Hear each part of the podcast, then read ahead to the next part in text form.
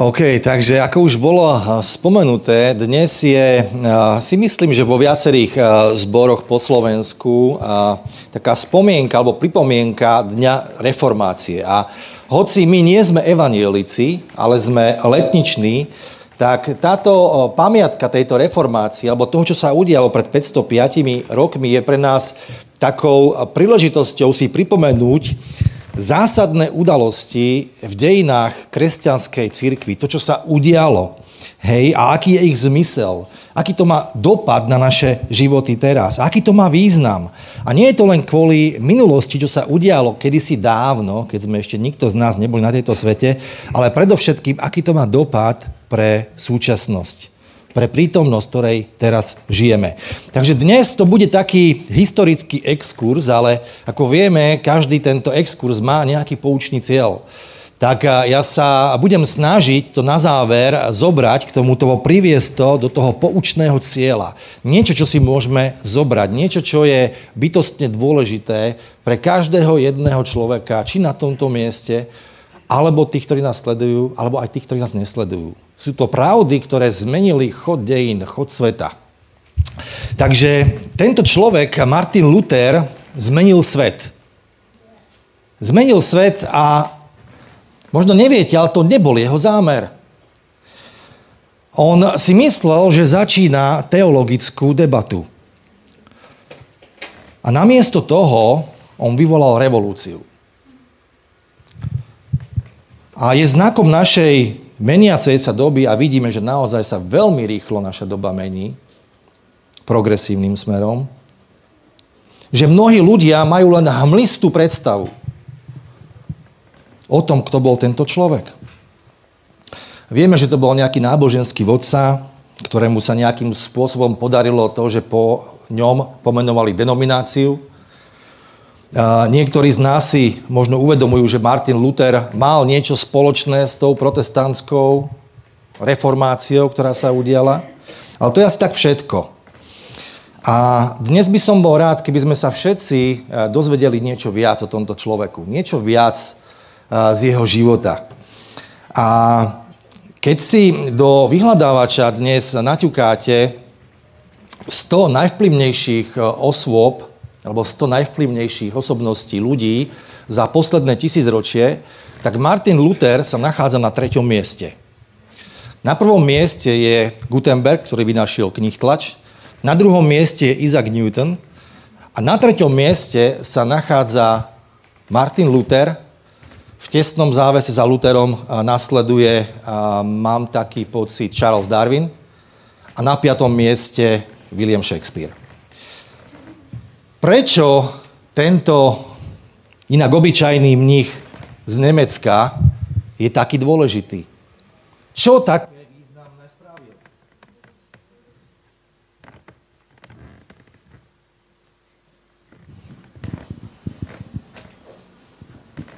Stalo sa to kvôli tomu, čo už tu dnes zaznelo. 30. alebo okolo 31. októbra v roku 1517 keď pribil svojich 95 TS na dvere zámockého kostola v nemeckom Wittenbergu.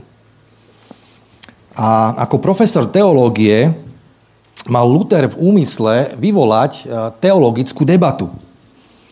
A chcel vyvolať diskusiu o určitých praktikách katolíckej cirkvi, ktoré sa v tom čase odohrávali.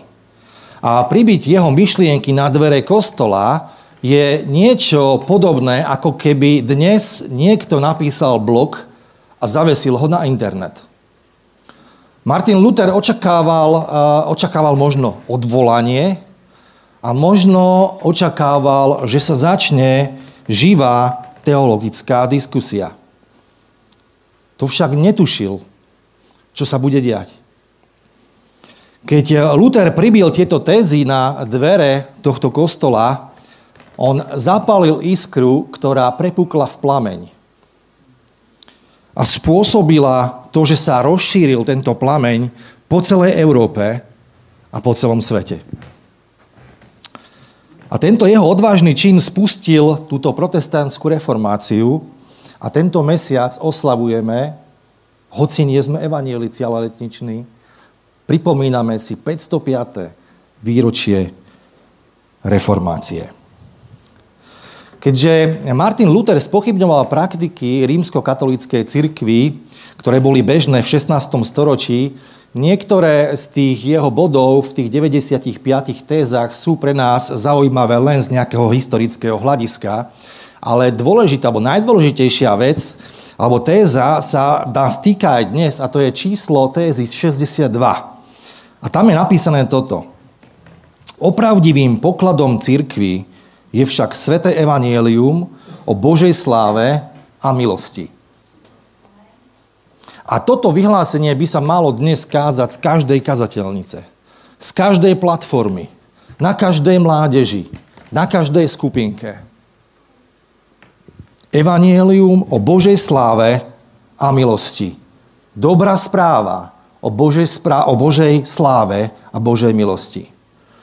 Takže je určite pravda to, že, že poklad cirkvi nespočíva v budovách, nespočíva v majetkoch, v zlate, v pozemkoch, v rúchach, v diamantoch, nejakej pozemskej moci. Skutočný poklad, o ktorom Martin Luther hovorí a má pravdu v tomto, skutočným pokladom cirkvi, to, čo církev vlastní, je evanielium pána Ježiša Krista. To je ten najväčší poklad. A všetko, všetko ostatné je druhoradé. Všetko ostatné je druhoradé. Ale tento mních z Nemecka nevidel vždy veci tak jasne. Nevidel to tak jasne. A spomenul som, že on bol pôvodne mnichom a keď vstúpil do kláštora v roku 1505, mal 21 rokov, ako mladý chalan. Poviem vám teraz, ako vyzeral taký rozvrh v takom kláštore, keby ste niekto uvažovali ísť do kláštora. Možno teraz to je iné, ale v tej dobe to bolo asi takto. Mnísi začínali svoj deň medzi jednou a druhou ráno. Kto stáva v tejto hodine? Keď máš pred tak mi to je jasné, že takto asi ideš, nevieš spať zo stresu. A, takže začínali svoj deň medzi jednou a druhou. Začali modlitbou a spevom. Potom nasledoval čas rozjímania, potom nasledoval ďalší čas modlitby a možno ďalší čas spevu. Neskôr mali raňajky, potom mali ranné modlitby, potom celé dopoludne pracovali a po obede nasledoval znova ďalší čas modlitby a spevu, po ktorom nasledoval krátky spánok a potom nasledovali ďalšie modlitby, ďalší spev a meditácia, sviatosti. A po večeri sa opäť modlili a neskôr večer išli konečne spať. Toto bol rozvrh, ktorý tento mních dodržiaval. A on nasledoval tento prísny režim. On nasledoval tento prísny, prísny život, tento rozvrh, pretože rovnako ako milióny ľudí dnes na tomto svete, v tejto dobe, on hľadal tiež pokoj. On hľadal pokoj s Bohom. A hľadal spôsob, ako by mu mohli byť odpustené hriechy. Hľadal spôsob, ako by to mohol dosiahnuť. On chcel byť ospravedlnený a chcel mať vysporiadaný vzťah s Bohom vesmíru, s Bohom, ktorý stvoril všetko okolo nás. A v najhlbšom zmysle slova by sa dalo povedať to, že on vstúpil do kláštora, aby si zachránil svoju dušu.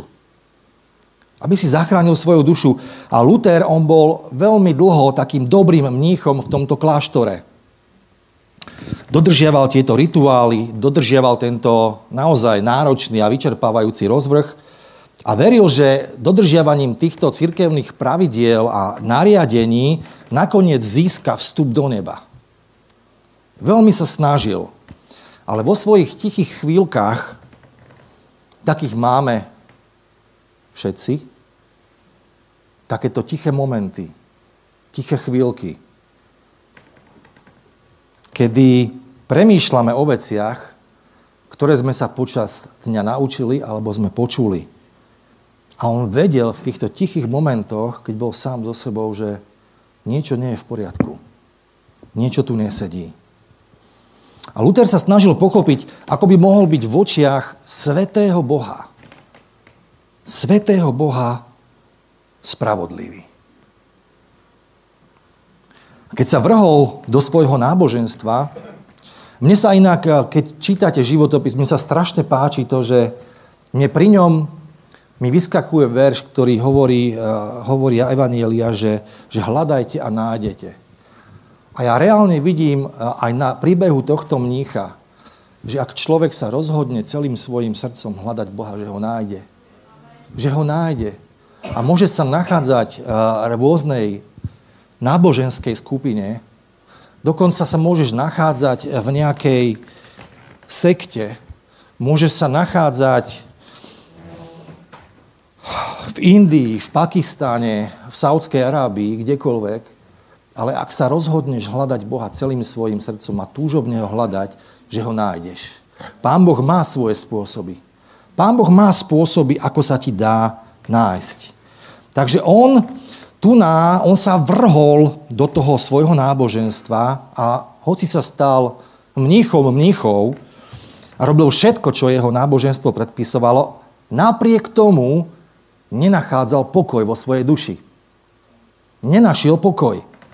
A keď trochu podrástol, ubehlo niekoľko rokov v tomto kláštore, dal sa na cestu vyznávania, dal sa na cestu spovede.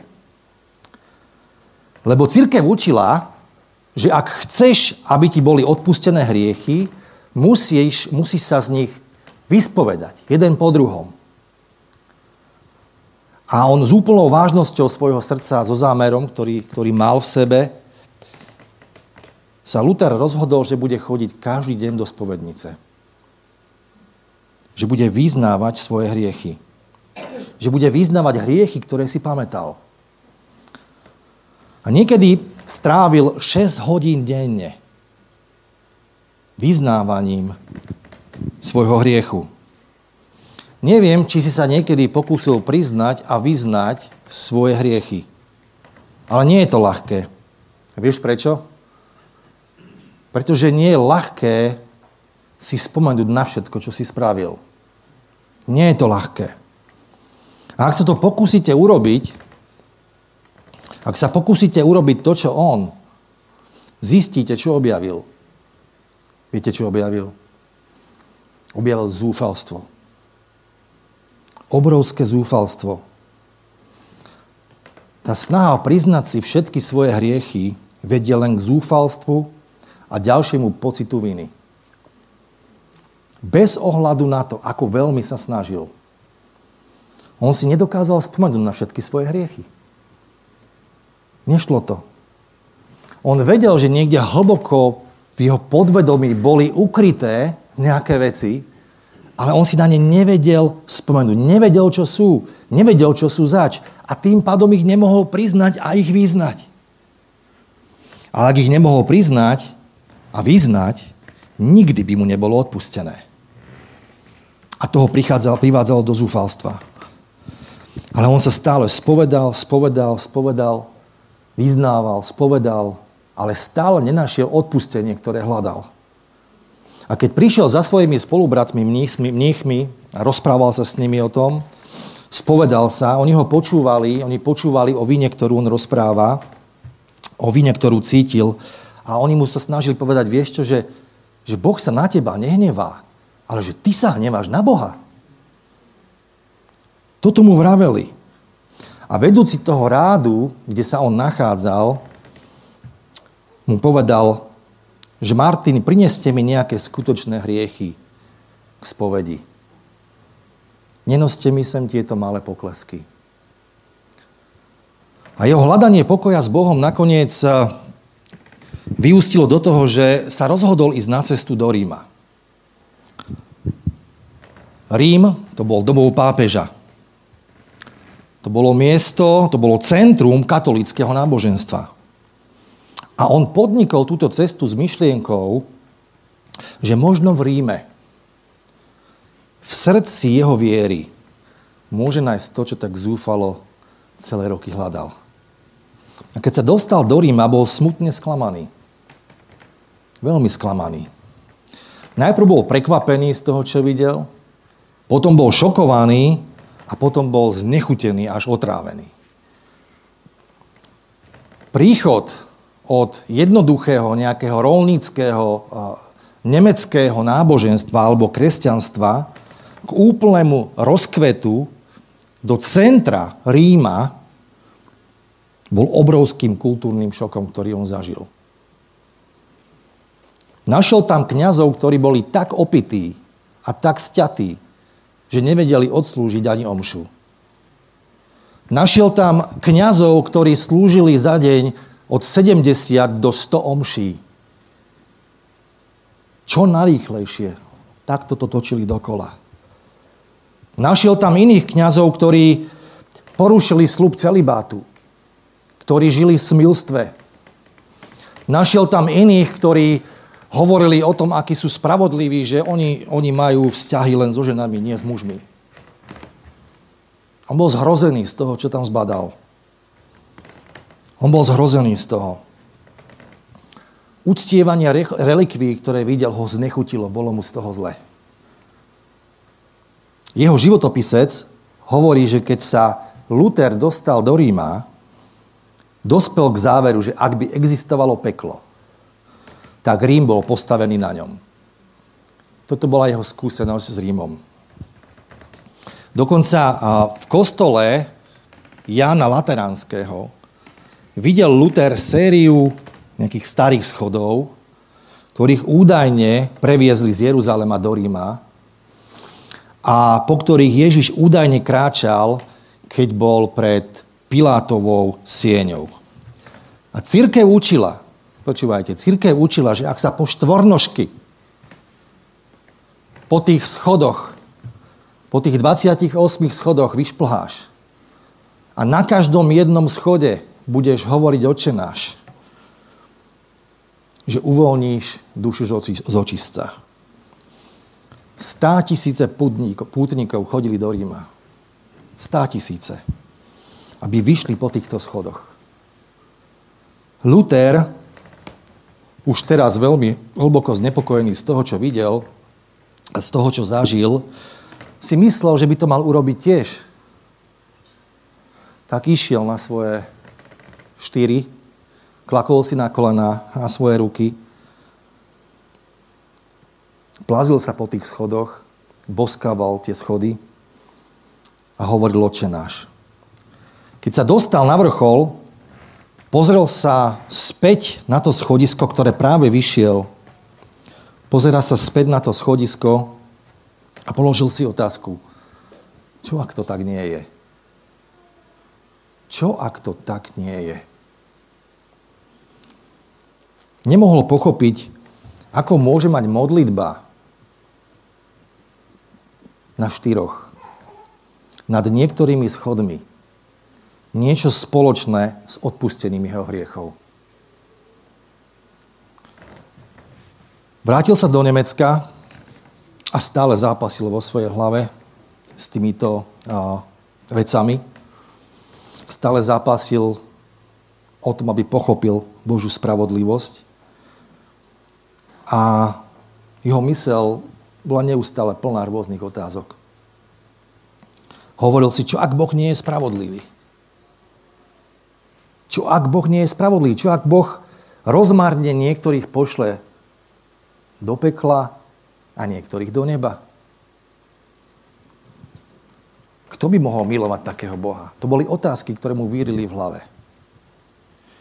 A svojim vlastným priznaním raz hovorí, že že miluj Boha?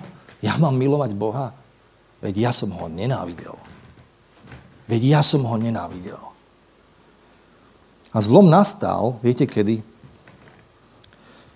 Keď začal vyučovať Bibliu. Priatelia, my sme letničná církev,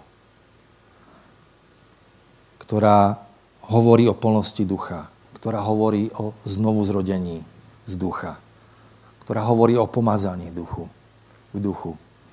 A ja som presvedčený, že my nemôžeme zabúdať na Božie slovo. Božie slovo musí byť s nami späté, späté s našimi životmi.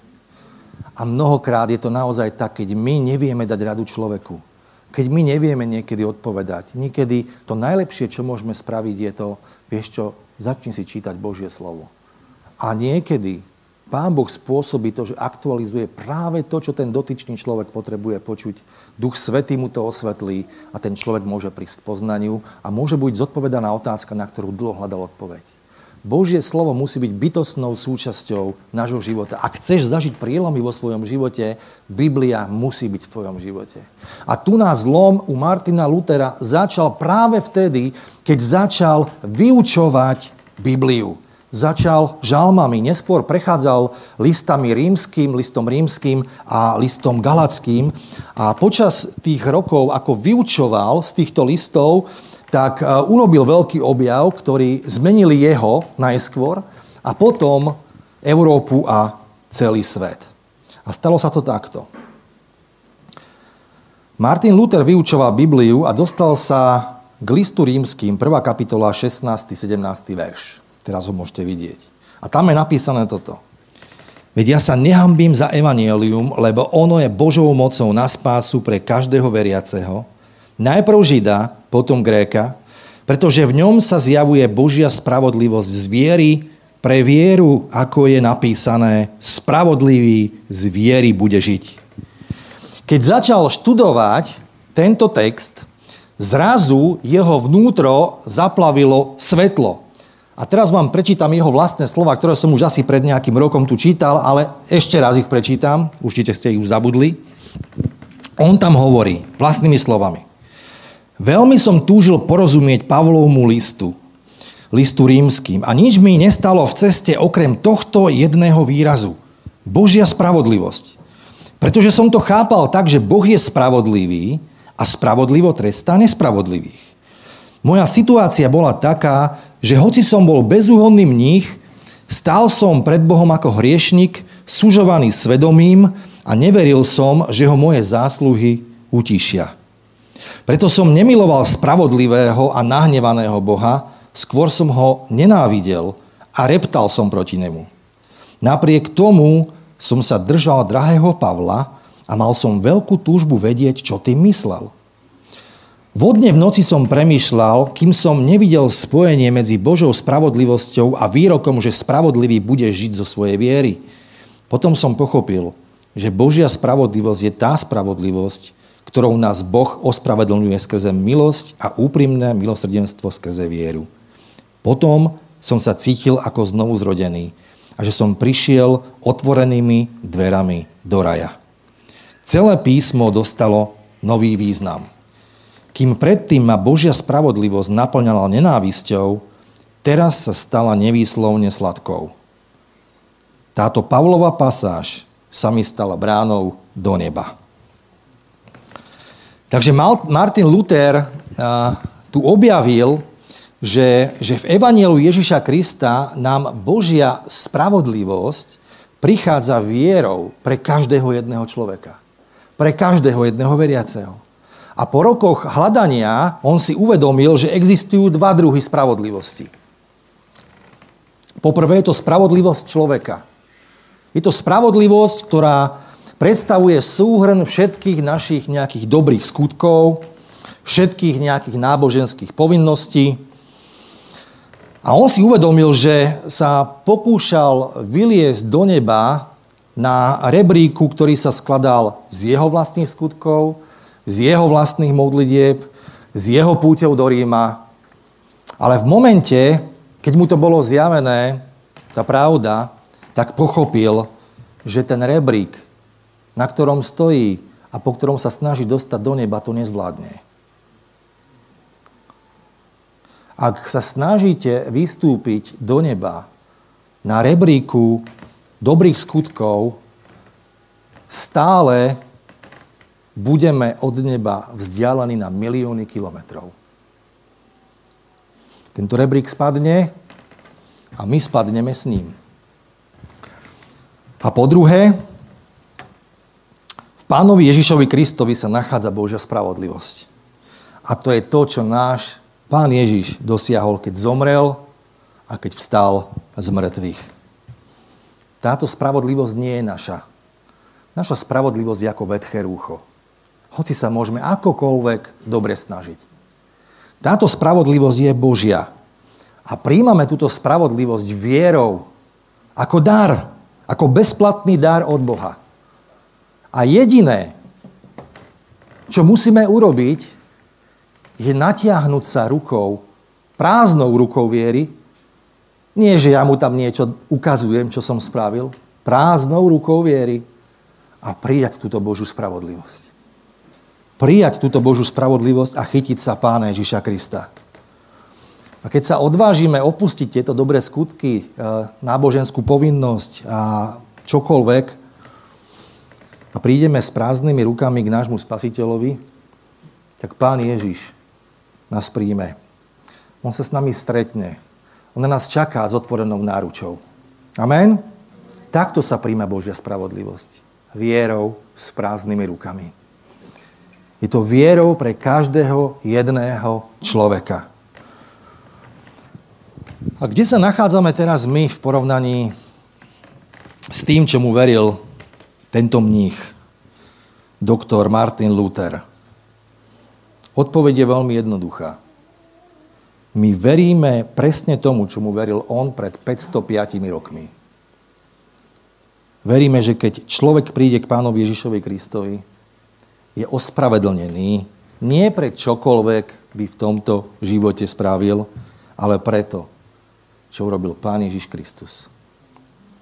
A keď Luther objavil túto pravdu, tak táto pravda mu otvorila nebeskú bránu. A táto doktrína, toto učenie sa stalo takým bojovým pokrikom reformátorov, protestantskej reformácie. Sola fide, čo znamená samou vierou, alebo len vierou. Len vierou, nie skutkami zákona. Len vierou, nie poslušnosťou cirkvi. Len vierou, nie ľudskou spravodlivosťou. Len vierou, nie krstom. Len vierou, nie s dobrým úmyslom. Len vierou, nie sviatosťami. Len vierou, nie skutkami dobročinnosti. Len vierou, plus nič, mínus nič len vierou. A spravodlivosť je to, čo potrebujeme, ale nemáme. Pretože Boh vedel, že nikdy nemôžeme byť spravodliví sami od seba. Nikdy. Nikdy to nedokážeme, preto On poskytol spravodlivosť, ktorá zostupuje z neba ku nám. V synovi Ježišovi Kristovi. Božia spravodlivosť. Nedá sa to získať. Nedá sa to zaslúžiť. Je to darované Bohom ako bezplatný dar. A to je úžasné, to je hodné potlesku, to je hodné vďaky. Zadarmo. Luther to zhrnul takto. Zákon hovorí, urob to. A nikdy sa to nedodrží. Milosť hovorí, ver v tohto muža. A hneď je všetko hotové. Ešte raz to poviem. Zákon hovorí, urob to. Ale nikdy sa to nedodrží. Milosť hovorí, ver v tohto muža. A všetko je hotové. V muža Ježiša Krista.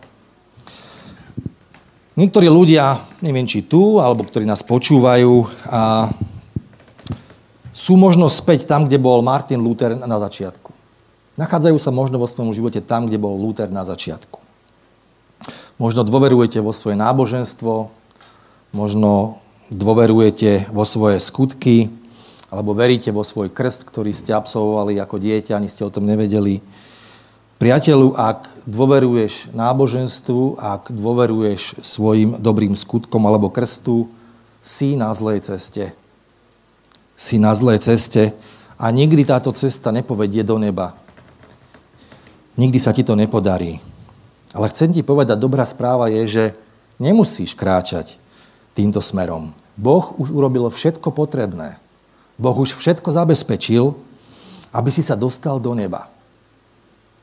Aby sme sa dostali do neba. On vám pripíše Kristovú spravodlivosť. Nie tvoju. Kristovú spravodlivosť, ak natiahneš prázdnu ruku viery smerom do nebies. A príjmeš Krista, príjmeš syna do svojho života. Takže každý jeden z nás, každý jeden človek na tejto zemi je na jednej alebo na druhej ceste. Neexistuje stredná cesta. Buď si na ceste do neba vierou Ježiša Krista, a toto je dnes netolerantné pre niekoho. Alebo si na ceste, ktorá vedie do pekla. Cesta dobrých skutkov vedie do záhuby. Pretože nikdy nemôžeme byť dostatočne dobrí. Nedá sa to. Nikdy nemôžeme byť dostatočne dobrí. Ani sa dostatočne modliť, ani dostatočne dávať, ani dostatočne slúžiť. Nikdy nedosiahneš to, aby ti boli odpustené hriechy týmito tvojimi snahami. A ak ste na tejto ceste, treba zmeniť smer. Treba zmeniť smer, zmeniť smer a dostať sa na cestu, ktorá ide do neba. Je to jednoduché. A ja vás pozývam, aby ste sa pridali k tým, ktorí do tejto, po tejto ceste do neba kráčajú. Ktorí nasledujú cestu tohto mnícha z Nemecka. Tohto, tohto muža, ktorý spôsobil revolúciu. A nie len on, ale milióny a milióny ďalších ľudí, ktorí kráčajú po tejto ceste a ktorí vedia, že jediný spôsob, ako byť vysporiadaný s Bohom, jediný spôsob je dôverovať Ježišovi Kristovi a len jemu samotnému. Niekto si povie, že je to možné? Ja ti hovorím, je to možné. Som o tom presvedčený. Absolútne. Je to tak. Len treba natiahnuť svoje prázdne ruky k Ježišovi Kristovi. Treba otvoriť svoje srdce, otvoriť svoj život a pozvať ho dnu. A on vôjde. Niekto povedal o tejto pravde toto. Na život, ktorý som nežil, v smrti, ktorej som nezomrel, riskujem celú svoju väčnosť. Život, ktorý som nežil, to je život Ježiša. Smrť, ktorou som nezomrel, je jeho smrť na kríži. A keď dôverujem Kristovi, riskujem pri ňom svoju väčnosť. Ale ten môj risk je, som skalopevne presvedčený, že je pravda. Je pravda. Takže ono to až taký veľký risk nie je. A túto istotu môžeš mať vtedy, keď príjmeš Krista do svojho života a Duch Svetý príde a o tejto pravde ti dosvedčí. Nie na nejakej intelektuálnej úrovni. Duch Svetý, samozrejme tam to musíš prijať, spracovať, ale Duch Svetý, ty vnútri vieš. On ti to dosvedčí, túto pravdu. A byť kresťanom znamená dôverovať Kristovi vo všetkých oblastiach svojho života. A znamená to riskovať väčnosť. Ale ja som odhodlaný podstúpiť tento risk a vložiť svoj život do rúk pána Ježíša Krista. Dôverovať mu. Dôverovať, že ak vložím svoj život do jeho rúk, že som spasený. Že budem mať spasenie, budem zachránený. Budem zachránený. A viem, že ma on dostane do neba. Si ochotný tak spraviť? Alebo dôveruješ mu, riskuješ, riskuješ s pánom Ježišom? Ja verím, že áno. Niektorí z nás, ktorí, alebo, ktorí sú na streame, alebo ktorí to budú počuť eh, na vlnách rády a vnitre, sa snažíte dostať do neba, ale zatiaľ ste nenašli tú správnu cestu a skúsili ste náboženstvo, ktoré vás neuspokojuje. Snažili ste sa byť dobrí, ale stále tomu niečo chýba. Boli ste pokrstení, ale viete, že stále to nie je ono. Niečo tam chýba. Viete, že niečo viac tam ešte je. Ak je to váš príbeh, tak vás chcem tak vyzvať, aby ste prišli k pánovi Ježišovi. Tam, kde ste teraz, doma, v aute, počúvate tento stream, túto nahrávku, toto vyučovanie, túto kázeň, tak vás vyzývam k tomu, aby ste prišli k pánovi Ježišovi. A ja vám môžem navrhnúť takú veľmi jednoduchú modlitbu, ktorú môžete opakovať spolu so mnou.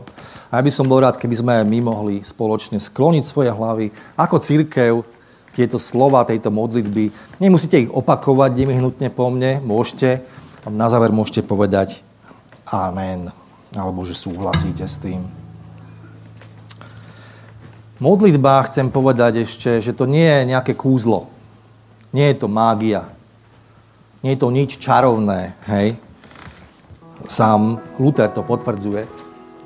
Ale modlitba je vtedy zmysluplná, ak vyjadruje túžbu nášho srdca. To je zmysluplná modlitba.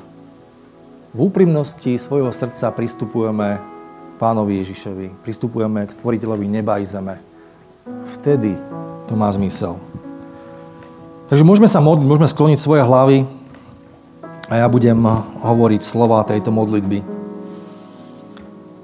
Pane Ježišu, príliš dlho som ťa držal mimo svojho života. Viem, že som hriešnik a viem, že sa nemôžem sám zachrániť. Vierou vďačne prijímam tvoj dar spasenia. Verím, že si Boží syn, ktorý zomrel na kríži za moje hriechy a na tretí deň stal z mŕtvych. Ďakujem ti, že znášaš moje hriechy a dávaš mi dar väčšného života. Ja verím, že tvoje slova sú pravdivé. Príď do môjho srdca. Pane Ježišu, príď do môjho srdca a staň sa mojim spasiteľom. Amen. Amen. Ak si sa modlili túto modlitbu, ak si to naozaj myslel vážne, či už tu na tomto mieste, alebo kdekoľvek počúvaš tieto slova, chcem ti povedať, vitaj v Božej rodine. Vitaj v Božej rodine.